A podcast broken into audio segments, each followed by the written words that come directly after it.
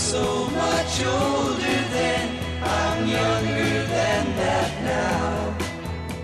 you like travel? Well, it's not just about sights to see and places to go. We're going to talk with one of the top travel writers in the world who wants us to think about it a little differently, to use travel as a way to unlock passions, to celebrate our differences, and take pride in our similarities. I'm Bill Schaefer with Mark Middleton, and this is Growing Bolder. Yep, we are about to meet a guy by the name of Pico Iyer, who is a novelist uh, who explores strange and different cultures to discover that we're really a lot more alike than we think we might be. And then we're going to talk with Lise Deguire, uh, who at the age of four survived a fire that left her horribly disfigured. She's now a psychologist and has a whole different understanding of what it means to believe that true beauty is what's on the inside. And basketball sportscasting icon Dick Vitale on a difficult and painful fight that he's endured against cancer. I visited with Dick at his home for an enlightening, a rare, and emotional conversation with a broadcasting legend. Ordinary people, extraordinary lives. This is Growing Bolder.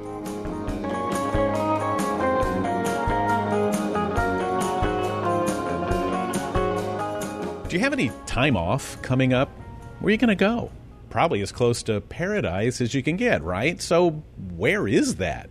I'm Bill Schaefer. This is Growing Bolder, and we're about to talk about that with someone who spent 50 some odd years trying to find it. And I'll be darned if he didn't come up with a book that well, opens our minds and our hearts to what it is we're really looking for. He's written over a dozen other books, and every time somebody asked me this week, hey, who are you going to have on? When I would say Pico Iyer, they'd immediately say, oh my gosh, this guy is amazing. And I think we're about to find out why. Maybe you've seen one of his TED Talks. He's written for Time Magazine and the New York Times, and his latest book is called The Half Known Life in Search of Paradise. So here is Pico Iyer. How are you, Pico? I'm just so happy to be with you, Bill. Thank you very much for those kind words. Well, we're even happier because really you have been greatly anticipated by people out there because what you write and what you talk about really cuts through. I think it's because you're considered a travel writer, but what you really write about is humanity. Exactly. That we're only really as rich as our inner life. And, you know, I have lots of friends, as you do, who are very angry. They'll fly to magical Tibet and they'll complain about the food. So, really, a, a physical destination is only as rich as what we can bring to it. And that's only as rich as how much we have gathered inside ourselves, I think. Does it take changing our scenery for us to be able to get in touch with our inside self? I don't think so. And I learned that, and I think many people did during the pandemic. I was stuck in one place here in my mother's house in California, and I was never short of wonder and beauty. I started taking walks on the road behind my mother's house, usually early in the morning. The sun was rising over a ridge, flooding the mountains with golden light, the Pacific in the ocean, ocean in the distance. I realized, my heavens, this is as beautiful as something I'd go across the world to see. But I'd sleepwalked past it because it was in my backyard. My parents have lived for 50 years on that property, and I'd never walked to the end of the road 20 minutes away till lockdown necessitated. And I'm sure many of your listeners and friends can relate to that. The pandemic reminded us you don't have to go far to be moved. So, the title of the book is The Half Known Life. Can you talk a little bit about what is the half known life? It has two meanings. The first is I think in this age of information, we often know less about the rest of the world than ever before, least of all about the countries we hear most about North Korea, Iran, Cuba, Yemen, Jerusalem. So I make it my my business to try and visit them and to give them a face and a voice and remind us how much we don't know. But the second is the things that really determine our lives falling in love, suddenly being closed down by a pandemic, having your house burnt to the ground in the forest fires happened to me, being moved to tears by a beautiful scene. All of those are things we can't begin to explain. And I think our lives are shaped by what we do with what we can't understand. I'm glad you said that because I think that if there is a thread that seems to run through many of your works, it's that no matter where you are, life really for everyone, it's about hardship and challenges. And it seems like you look for ways that we can find happiness or fulfillment within that. And I bring that up because you do spend time talking about North Korea and Iran, where I think most of your readers would think, wow, there's no paradise there. And yet, uh, Iran is the place that gave us the word paradise. Huh? Yeah. And I remember one night in Iran, I was in the desert city of Yazd, which I'd never heard of before. And I walked out of my hotel room, and it was a warm evening, fragrant with flowers, with lights in the trees and the sound of running water. And I was ushered to a divan where I stretched out, and a smiling waiter brought me slices of sweet watermelon and strong tea. Beautiful people all around, murmuring sweet nothings. Goodness, that was as close to an earthly heaven as anywhere I've been, even though Iran is famously a place of strife and, and great difficulty.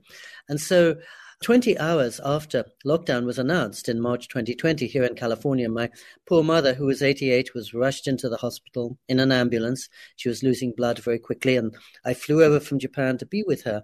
And especially during those first six months together, I was thinking, just as you said, Bill, the world is difficult. There's never any shortage of hardships. But how can we find calm and clarity and inspiration even in these difficult moments? And I think it's there to be found interesting that you've mentioned your mom twice so far in this interview. You and your mom actually, eh, you guys had many adventures together, mostly late in her life. And I guess, would you say that one thing she taught you is that travel is ageless? yes, and the world never gets old. And at some level, we never get old if we have the right spirit, as you know. So, yes, my mother was widowed when she was 64. I was her only child. And so I asked her, What are the places you dreamed of as a little girl? And she mentioned uh, spiritedly Easter Island, Cambodia, Syria, and Jordan. And I said, Every new year, let's go together to one of these places you've always dreamed of to make the new year memorable. And also, as soon as we're out of the house, our relations are, are changed. When we're at home, we're pretty much in this kind of sitcom routine. I'm always five years old. She's always the mom I'm trying to rebel against. When we're sharing an adventure, we're on the same sides of the table and really joined forever. So we had these wonderful trips. And then a little later, I'd always been skeptical of cruise ships. And then I thought my mother said she wanted to go to the Inner Passage in Alaska. So I took her on a cruise. Within one day, I found how wonderful cruise ships are. And then in the following three years, we went all around the Holy Land. We went across the Baltic to St. Petersburg, and we went around the Caribbean. And on some of those trips, my mother was 80, and many of the people on the ships were older than she is. And just every morning flocking out into the world to enjoy this place maybe they would never see again. So it was really an instruction and an inspiration for me. And what a gift on so many levels. One is just the intergenerational communication that you guys had. I'm sure you learned a lot about what it's like to be in that stage of life from spending that time with her. Yes, exactly, because I'm going to be there. I mean, every parent is a cautionary tale and an inspiration to the children who I hope I will one day be 90 years old. And as you say, I, I hope I will have as much spirit as my mother. And recently, uh, with my wife, I've been traveling on cruise ships a lot, and there are often elderly people there. And the beauty of it is, as you said, there's so much to learn from them, both about the wisdom they've gained from experience and the experiences they've had in the world. I live in Japan, and on a cruise ship, I'll meet people who remember Japan in 1945 or 1952, and then living history books and encyclopedias. It's uh, there's never a dull conversation. I think I've had on one of those ships. We're talking with renowned travel writer Pico Iyer, and we haven't even mentioned places to go or anything yet because that. But that's what draws people to you because you're more than a destination. You're more than a recommendation on a good restaurant. You really teach us how to use travel to number one to understand other cultures and other people, and then that reflects to our own selves and our own culture. Is that is that accurate? That's a wonderful way of putting it. I would say I travel to restore my sense of humanity, both because it gives me hope in humanity, and secondly because suddenly Iran and North Korea are just not not just names on a map or scary places in the headline. They're living people and voices and faces, probably not so different from the ones I know around around me here. And it's interesting, I think, because I've been lucky, as you said, to travel for almost 50 years. When I was young, I went to a lot of the places on the travel agents' posters Bali and Tahiti and the Seychelles, true paradise places. But I thought, well, they're paradise for me. I'm here for two weeks. They're probably real life for the people in them. And So it was a reminder maybe paradise isn't always an external place, but it's something that we carry inside ourselves that we have to find right here, right now.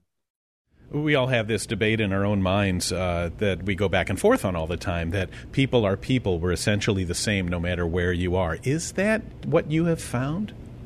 It is. What I've found is that when I'm sitting here in California, if I think about Syria or Jerusalem or Kashmir, I remember everything that's different about them.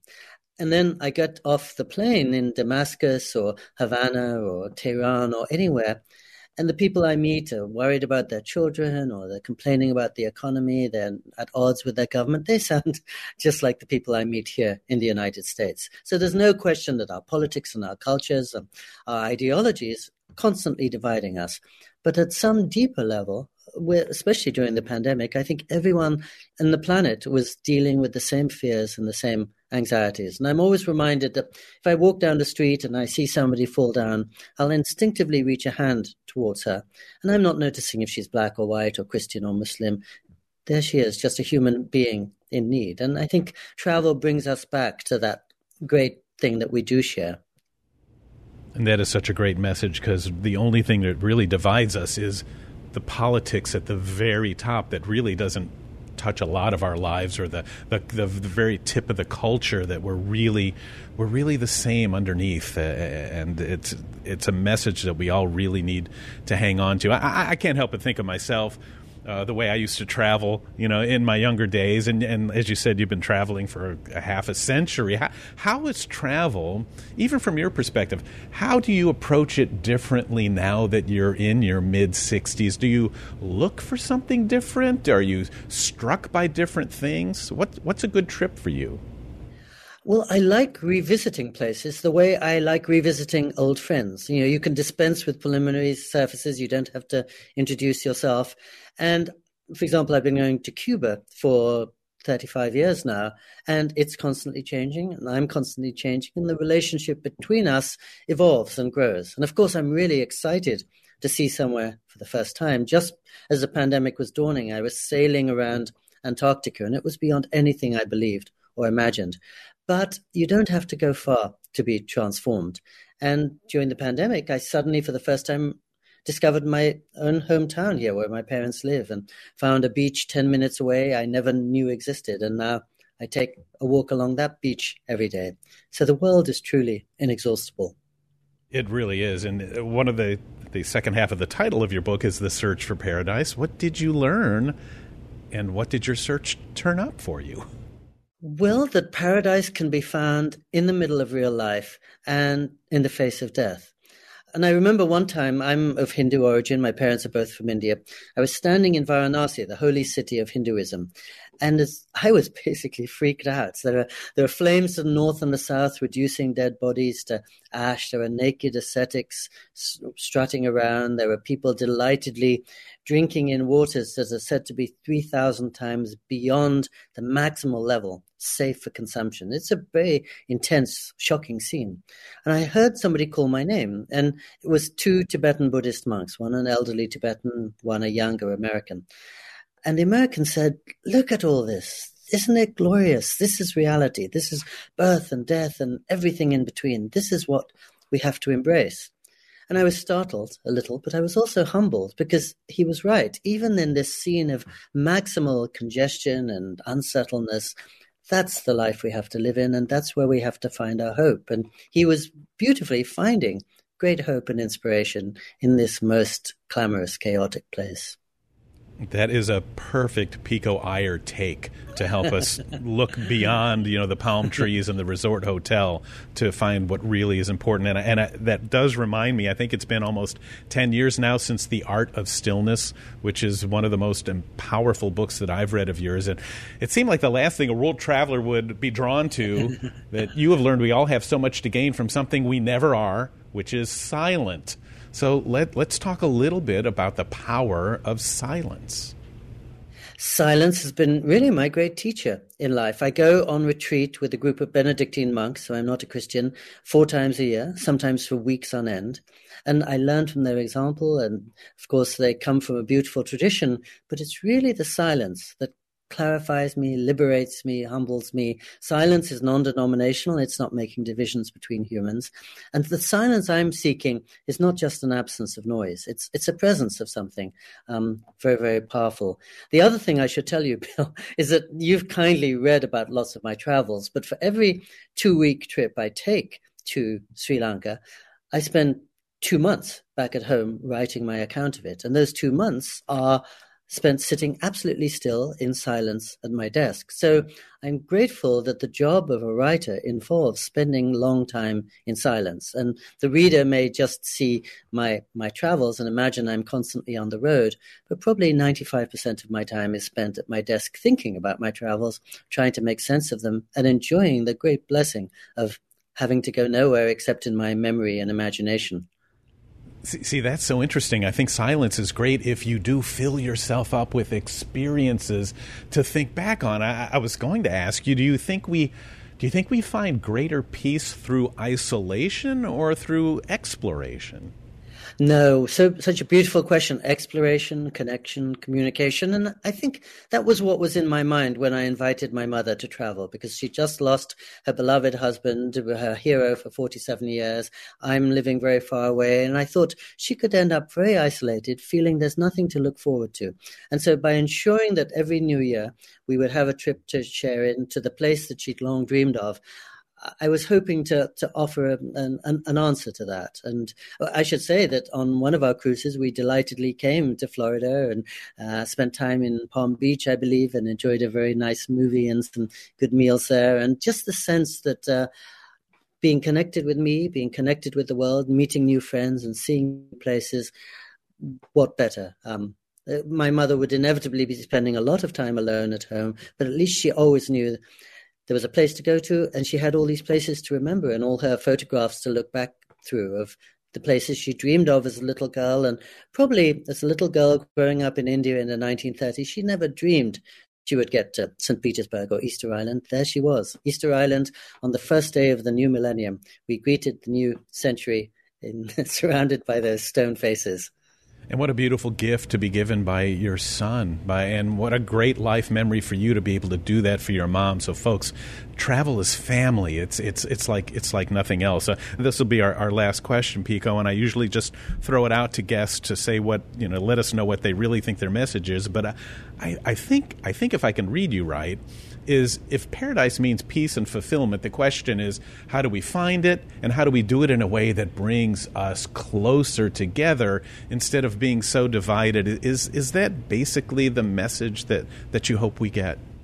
Exactly. Find that part of ourself deeper than our thoughts or our ideas, because our thoughts and ideas usually tend to divide us. I believe in uh, this religion. I hold to this party. I have this position on this issue. That's only going to lead to contention. But deeper than that is something that's much more spacious and open ended. And the more we can be rooted in that, and that was the message of the art of stillness, the wider and happier we can become. And I do feel that most of us have the capacity for finding happiness in our lives. That even during the pandemic, the whole world was sharing the same circumstances, but everybody made different use of it. And some people found unexpected pleasures there, and some people just found frustrations. But that's almost up to us to do that.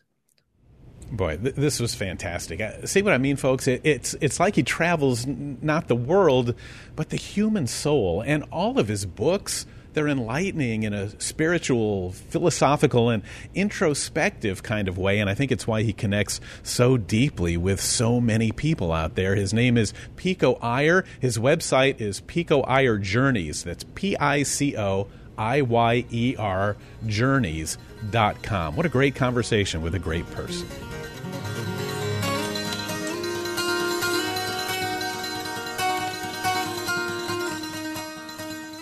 Up next, we're going to meet a woman whose face was horribly, horribly burned in a fire.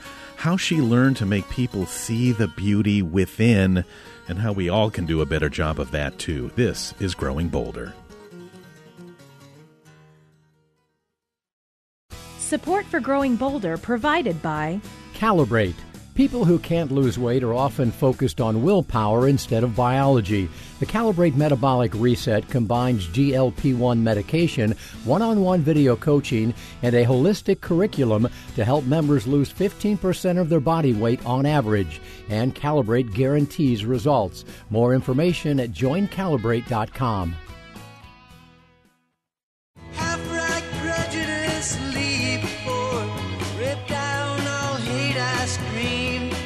Well, how many times do things happen? Bad things. Bad things that leave you frustrated, exasperated, wondering, what do I do now? Wondering if there even is a way forward, and questioning if the effort it will take you to get there is even worth it. I'm Bill Schaefer, and this is Growing Bolder. And you know that old adage that there's always somebody out there who's got it worse than you? Well, I think we're about to prove that that's true because you will wonder how our next guest ever found the courage the strength or even the will to push forward. But man, thank goodness she did because what an amazing life. Dedicated to making a difference for so many others. She is a doctor of clinical psychology and the author of the book Flashback Girl Lessons on Resilience from a Burn Survivor. So let's say hi to Lise Deguire. Lise, how you doing? I'm well. Thank you so much for having me today, Bill. I'm really happy to be with you. I'm glad you're happy because I have to tell you, it's kind of a double edged sword, you know, for me, even thinking of asking you to go back and relive what had to be the most difficult time in your life, but yet you, you talk about this for a living in an effort to make life better for others. Yes. Yes, I was um, severely burned in a fire at the age of four under fairly extraordinary circumstances. Uh, my family of four was on vacation. My mother decided it was time to start cooking dinner, and she rummaged around this little cabin for something she thought was lighter fluid. And with me standing right next to her, she poured the lighter fluid on the coals, went to light them, they didn't light. And then she grabbed that can again, which turns out to have been a highly flammable household solvent. And again, with me, her little four year old standing right next to her, she poured them on the coals, went to light it, and it exploded all over my mother and myself, blocking off any exit out. And my mother um, was a very bright and gifted woman who probably should not have been a mother. And in that moment of panic, she realized there was one way out, which was to uh, run through the fire and down into the nearby lake. And she saved herself, but she left me in the fire. But luckily, my father was able to just spy me through the wall of flame, and, and he ran around and he he was able to reach up and pull me through this fence. And I was just small enough to fit through the fence, and he threw me in the lake, and I was saved. But that began um, basically a lifetime of surgeries which were brutal and um, a lifetime of being at the time extremely disfigured as a child bullied teased mocked rejected and a lot of suffering. And lisa i'm sure that the the, the physical scars may only be a fraction of what you felt that you've had to deal with. Because when people hear your story, you know, I think everybody will ask you, well, what happened? And we kind of get stuck in that moment. And as horrible as that day was, it's all the days that followed that were probably far worse. You mentioned the bullying in school, and every time you look in the mirror, it's a reminder you lived that life. You lived that accident 24 7 for so long. Um, you know, other people that you know, if we have a bad arm or a limp or uh, you know something else that we can kind of hide, but you had nowhere to hide. How much more difficult did that make life? You know, you are right that um, the, the life of a of a burn survivor is incredibly challenging on a maybe not a 24 7 basis, but absolutely a daily basis. The physical pain, if you've ever been burned, is extraordinary. And the emotional pain and the social rejection can be really tough. I will say, and this is, you know, the other part of my story, which you sort of alluded to, I am really good at finding the silver lining in things, which I think is a great resilience skill is to be able to notice what's good and not just notice what's bad. So some of the many silver linings in my situation were that I had the best burn care in the world and I was surrounded by a team of people who were incredibly caring and there for me in a way which, quite frankly, my own mother was not able to be. So there were gifts in this situation. And the other gift I would say is that I have been befriended and helped by many, many people. And you know, when you're burned and you look different, only certain people are attracted to you. But those people tend to be incredibly kind, quality people. And I attribute a lot of my, you know, surviving and thriving to the many, many people who stepped in to help me throughout my life. How did your parents react in the days, weeks, months, years that followed? I can imagine the, you know, the guilt and the just the the horror of watching you go through everything that you did had to just be so much more magnified on them.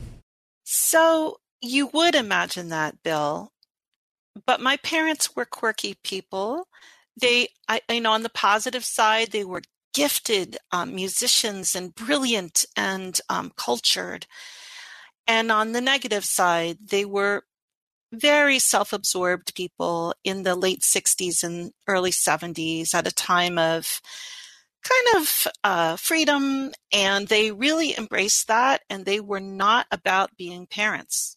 My father, more than my mother, my, my father showed up for me more than my mother, but they were not actually. they were not racked with guilt and remorse. They were really pretty absorbed with themselves. So, so this is a, quite quite a, an interesting thing because not only as a four year old were you thrust into this world of, of trauma and recovery, but you basically were thrust into it all on your own, except for, as they say in the films, you know, the kindness of strangers. So you talked about your attitude helping you get through and resilience. Is resilience something that you're born with, or was this something that just came out of the, the, the a survival instinct? So, in addition to um, being a burn survivor, I'm a psychologist, and uh, this is where my two passions have met. My study of psychology, which I definitely came into the field extremely interested in knowing why some people like me survive the odds and why some people like my brother um, tragically did not. I'll leave that there. That's in my book. So, what is it that some of us thrive and some of us do not? And the science on resilience is so interesting. Resilience is mostly, not entirely, but mostly it's a mindset. And it's a mindset that you might be naturally inclined to. I, I think that I was, but it's also a mindset that we can learn. And that's what I've been doing over the last two years or so is literally speaking all around the country on how everyone can become either somewhat more resilient or a lot more resilient by embracing certain things. So, for example, I mean, there's a bit more to this, but I'll say embracing the capacity for gratitude which might seem like kind of superficial, but it turns out is gratitude. There's nothing superficial about gratitude. Gratitude literally changes our brain chemistry. And there's more to that mindset that we all can learn and develop. That's the good news. You know, I'm sure our listeners, and just like the people that you talk to in your lectures, they're, they're if they're anything like me, they're saying, "I don't know, I, I, I don't know if I could do it. I, I, I don't know if I had. I used up all my resilience trying to pay the bills, struggling in my family relationships, dealing with life as it is. So, how do we tap into that resource? So, the first thing I would say is don't count yourself out. I think a lot of people, if they haven't been tremendously challenged, they think, I could never do that. I could never survive that fire. I could never survive being disfigured. But you know, if that's your life, most of us figure out a way. It turns out the science says that two thirds of people are capable of resiliency. And I'm going to say that one third that we're counting out, even they could get better at it. So, how do you get better at it? Certainly, one way is through psychotherapy. Again, I'm a psychologist. Not only am I a psychologist, but I have also been in therapy many times in my life, and it helped me tremendously. So, there is help out there and I encourage anyone who thinks like, "Oh, I'm I'm in a horrible horrible hole. I don't think I can get out of it." to please seek help because I bet you can get out of it. And I encourage anyone who's loving somebody who is really floundering to have hope. That's so important. I mean, so many of us out there, so many of us, it, your scars showed there are a lot of us that have scars that don't. We're lonely. We're kind of isolated or depressed or just so sad dealing with grief or heartache or depression. And sometimes it just doesn't seem like there's any way out. But you're telling us that there is. I think there is almost always a way out but that people put up blinders and they're not seeing it. And I don't mean they mean to put up blinders, but they do. So, this mindset of resilience that I'm referring to, I'll just briefly go into it. So, think of the mnemonic goals plus M&M. The G in goals stands for gratitude. The O is for optimism which is not saying, oh, everything's going to be great, but it's the capacity to say, it might turn out okay. It might. And when you have the capacity to think somewhat more optimistically, the A in goals stands for active coping, which is the ability to take a look at your problem and say, is there anything I can do about this? And start to do it. The L in goals stands for love. That's the relationships around us, which may not be perfect.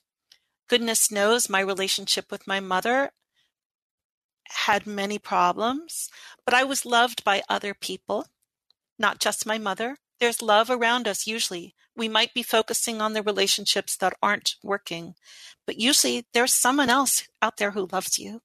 The S in goals stands for social skills the ability to connect, to make relationships, to keep them. And the M&M stands for meaning making, the ability to look back and say, well, that was hard. What did I learn from this? So that's the mindset. I know I went very quickly through it, but that's the mindset. And every one of those skills can be developed and learned. You know, we were talking earlier, Lise, that everybody, every one of us has things that we need to deal with in life. And we talk about mental health and emotional health as if it's only needed if we're seriously broken. And I think that's where the stigma comes in. Every year we go to the doctor when we're well. Wouldn't we all benefit from some kind of an annual well being assessment too? Absolutely. And I it is really a shame that people don't tend to land in a psychologist's office like mine unless they're really suffering. And I wish that people could say, well, how do I want to make my life better this year? As opposed to, oh, things are so bad. I guess I have to talk to somebody now. It's, it, you know, it's like saying like, you're not going to go to the dentist until all your teeth are rotted away. Like it is a really unfortunate mindset and the stigma about mental health services. I honestly think it's getting better, but I think it's got a long way to go. You know where it could really help, and people don't think about it this way, is aging. You know, growing bolder is all about living life to the fullest as we age even in the face of decline, of loss, of pain, and uncertainty, which are things we all go through as we get older. So, is it possible? And how do we how do we make aging uh, be one of the best times of our lives? Yeah, you know, I've worked with a lot of people in their 60s and 70s, 80s, even 90s. And I think that, first of all, when you get older, it is important to focus on what you have as opposed to what you don't have. And again, this gets back to gratitude, if you remember. So, what do you have when you get older? Well, you probably don't have a size four figure, and you probably you are no longer running marathons. If you ever did, God knows I never did. But what do you have? You know, hopefully you have family Hopefully, you have friends. If you've lost some friends, hopefully you have the capacity, the interest to make new friends. Hopefully, you have some wisdom. Hopefully, you have some hobbies, right? So, to focus on what you have as opposed to what you maybe no longer have I think is incredibly important as we get older. The people I know who are thriving in their 80s and 90s are people who never gave up on making friends. Because, you know, as you get older, we lose our friends, right? You know, our friends die and our families die. And so we have to still connect with other people in order to um, feel loved. And the people I know who are happily in those later years are people who you know they still play bridge and my aunt betty god bless her she's i think she's 97 years old she still plays bridge every week and they have younger friends and they still are trying to learn new things and embracing life as it is as opposed to focusing on everything that they've lost. Yeah, it's a great point. Social engagement may, in fact, be the best medicine out there, uh, no matter how old we are, for, for living a fulfilling life. It's a great point. And I do want to give you the chance to wrap things up here because we have covered a lot in a very short amount of time. What, what's your message? What, what do you hope that we learn from all that you've been through? So, my book, Flashback Girl, is very much about the story of being the most unfortunate person you would have ever seen in your life and how I went from that to having an incredibly blessed and happy and fulfilling life. It took 50 years, but I did it. And other people can do it too and that's what I'm hoping that people come away from um, this talk or, or maybe reading the book is this sense of you too can be the most unfortunate person you know and you can make it. And you might know people in that position and they can make it too. And wrapped in that story is a lot of humor and it's very fast paced and um, it is designed to bring hope. So that's my hope that people take away is just hope.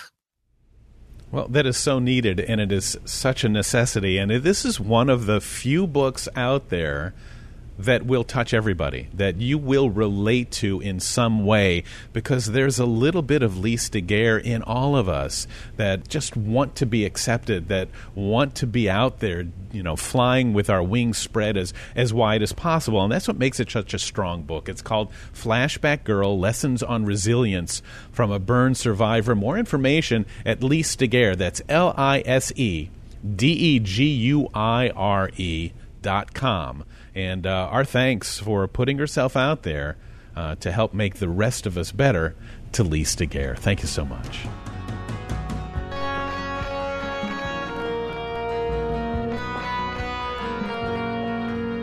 Iconic ESPN analyst Dick Vitale is cancer free after several lengthy and difficult battles. I sat down with Dick for an emotional and revealing conversation.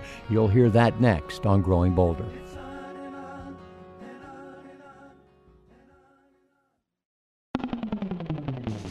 Sign up for the Growing Bolder Insider newsletter, delivered to your inbox every week. Be the first to see our latest interviews, stories, and tips for making each day count. Sign up today at growingbolder.com. Miss an episode of Growing Bolder Radio? Subscribe to our podcast and get it on your mobile device. Details at growingbolder.com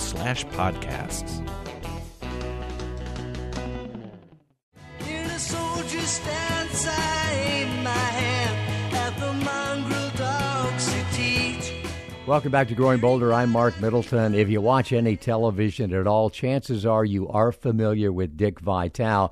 He's one of the most beloved basketball analysts in the business. because of his knowledge, but also because of his passion for the game and his heart for those who play it and love it. It was devastating to learn that he had cancer, lymphoma, and melanoma, and his survival was uncertain. Vitale faced his prognosis the way he faces everything else with energy, with enthusiasm, and with positivity. As he recovered, he invited us into his home to share what his experience has taught him. This is the story of Dickie V. There you go. There In 1979, Dick Vitale had just been fired by the NBA's Detroit Pistons and was looking for a college job when ESPN called. ESPN. What the hell is ESPN? Sounds like a disease. I never heard of it. Never heard of it. So I'm not interested. I said because I'm really want to get back where I belong, college coaching. He resisted, but ESPN persisted. 44 years later, Vitale has worked more than 1,000 games. He's been inducted into 14 Hall of Fames, written 14 books, and appeared in dozens of movies, commercials, and video games. He's loved by millions, but few know the extent of his recent health struggles. It's been tough. It's been a tough, tough year. Uh, but I've had so much support, the love I've received from so many fans, the prayers, my family, my wife's such a caregiver, and my daughters really got me through. Got me through some tough times. It all began in late 2021 with multiple surgeries for melanoma. Oh my God, what I looked like after you take a look of, of, of a Tyson and a Mayweather together pounding on you. I mean, I, my face was, I went through seven procedures, seven, to get this to where it's at today. All right, that was one. Then another people don't realize I had bile duct problems. At first, they diagnosed and they thought it was bile duct cancer, which is a very tough cancer to deal with. And fortunately for me, after scans, they determined that it wasn't bile duct, but it was lymphoma, which is treatable, which is curable. I never thought that I would be jubilant hearing I have lymphoma, but I did. He didn't have bile duct cancer, but he did have bile duct blockage, which required several surgeries, all while undergoing chemotherapy for lymphoma, his second cancer diagnosis in less than six months. Then, what really crushed me, probably more than anything, I lost my voice. I couldn't speak. He had a growth on his vocal cords that could become cancerous if left untreated.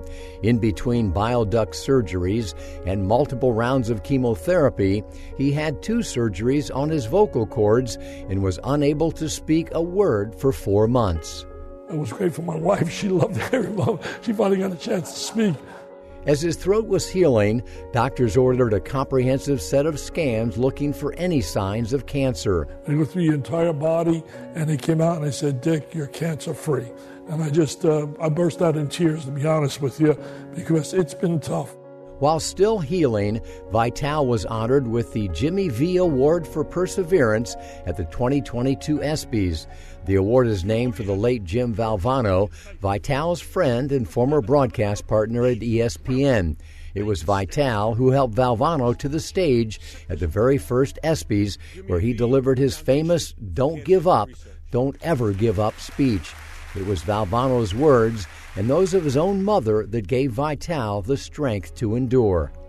Never ever, she said to me, never ever believe in can't. Don't allow can't to be part of your life. Simple advice. Simple. I've applied that everything. I've heard her words while I was laying in a bed doing chemo, depressed at night. Heard my mom's words and heard Jimmy V's words. Don't give up. Don't ever give up.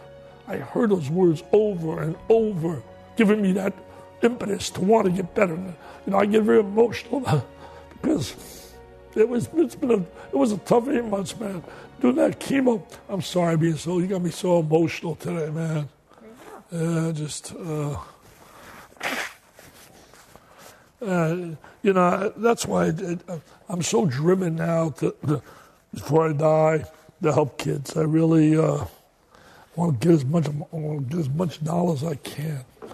The Dick Vitale Fund for Pediatric Cancer has already raised over $55 million for the V Foundation. And he doesn't just twist the arms of potential donors, he sheds tears with families. I get to know these kids, I get to know these people, and they shouldn't suffer. So I want to give back. How has your past year changed your thoughts about the rest of your life and what still needs to be done? Try to make every day count, every moment count to the best of my ability. Try to use every day. Try to enjoy it as much as I can because it can be taken away from me so quickly. Vitale finds his inspiration every morning speaking to an old photo of his parents. I'm sitting on their lap. I'm about four years old, three, four years old, and I thank them so much. Thank them for giving me the greatest gift anybody could ever receive, and that's the gift of love. I had so much love as a child. I grew up with a mom and dad that were uneducated. My parents maybe had a, I don't know, fifth, sixth grade education, but they had a doctorate of love. Now in his mid 80s, Vitale is more aware than ever that the clock is ticking, and every day is not just a blessing to be grateful for, but an opportunity to make a difference in the lives of others. And he's not about to waste it. I can simply tell you this, man. As I live my life, I'm growing bolder, baby. Whether you care about sports or not, you've got to be touched by the heart of Dick Vitale. He is the best of humanity and someone we can all strive to be more like.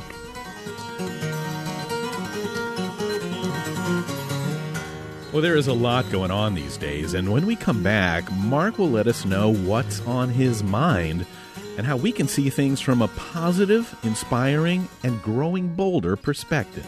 That's next.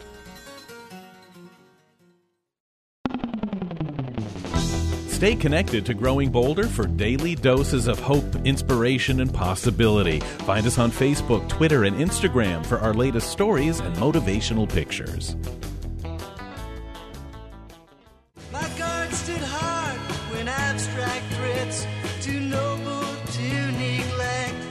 Welcome back to Growing Bolder. I'm Bill Schaefer, and now it's time to turn things over to Mark Middleton to find out, Mark, what's on your mind? What's on my mind today, Bill, is my gut. And, and I don't mean the part you can see, but the part you can't see, because one of the hottest topics in medical science, really over the past decade, has been understanding our microbiome, which is the community of microorganisms, mostly bacteria and fungi that live inside our bodies. And the weird and really kind of creepy part of this is that there are more of these foreign organisms in our body than there are human cells. The latest estimates are that there are about 30 to 40 trillion human cells in our bodies and 100 trillion microbial cells.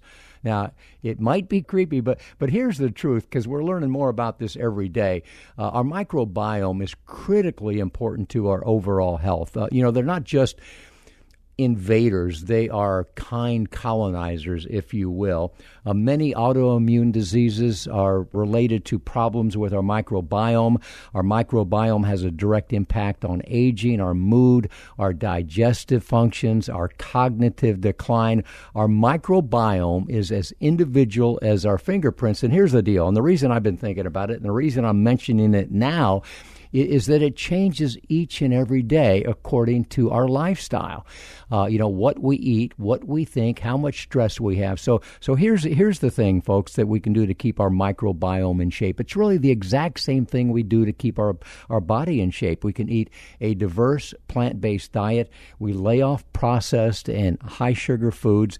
We take antibiotics only when necessary because they wipe out the good bacteria. We manage our stress, and we should consider a probiotic or a prebiotic. Probiotics are live bacteria that are healthful and necessary. Prebiotics are non digestible fibers that feed the beneficial bacteria in our gut. So pay attention to what, what you're eating because your microbiome is critically important. And the better that works, the more of the good stuff that you eat will be absorbed. Isn't that part of it too? Absolutely. Yeah, it, it's all of it. The good hormones are created by our gut, you know, not by our brain, the dopamine, the serotonin, all of those things. We're learning more and more about how important our overall health and well being is according to our gut health. I have a gut feeling right now that we're just about out of time. Folks, we'll see you right back here again next time.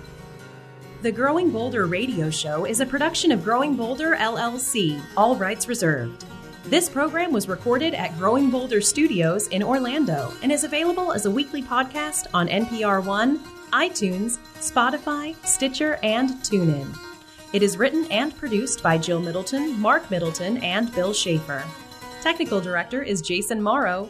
Production manager is Michael Nannis. Chief audio engineer is Mac Dula. And our most important team member, you. Follow us on Facebook and Instagram to keep growing bolder every day. Crimson flames tied through my ears, flowing high and mighty. Countless fire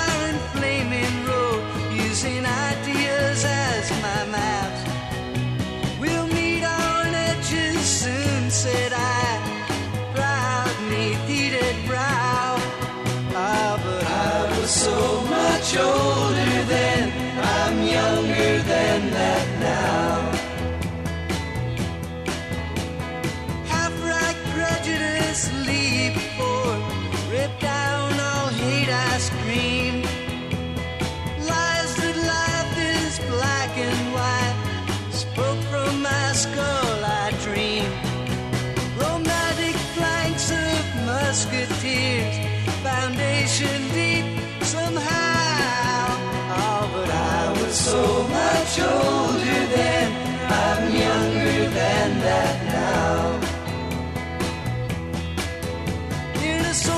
In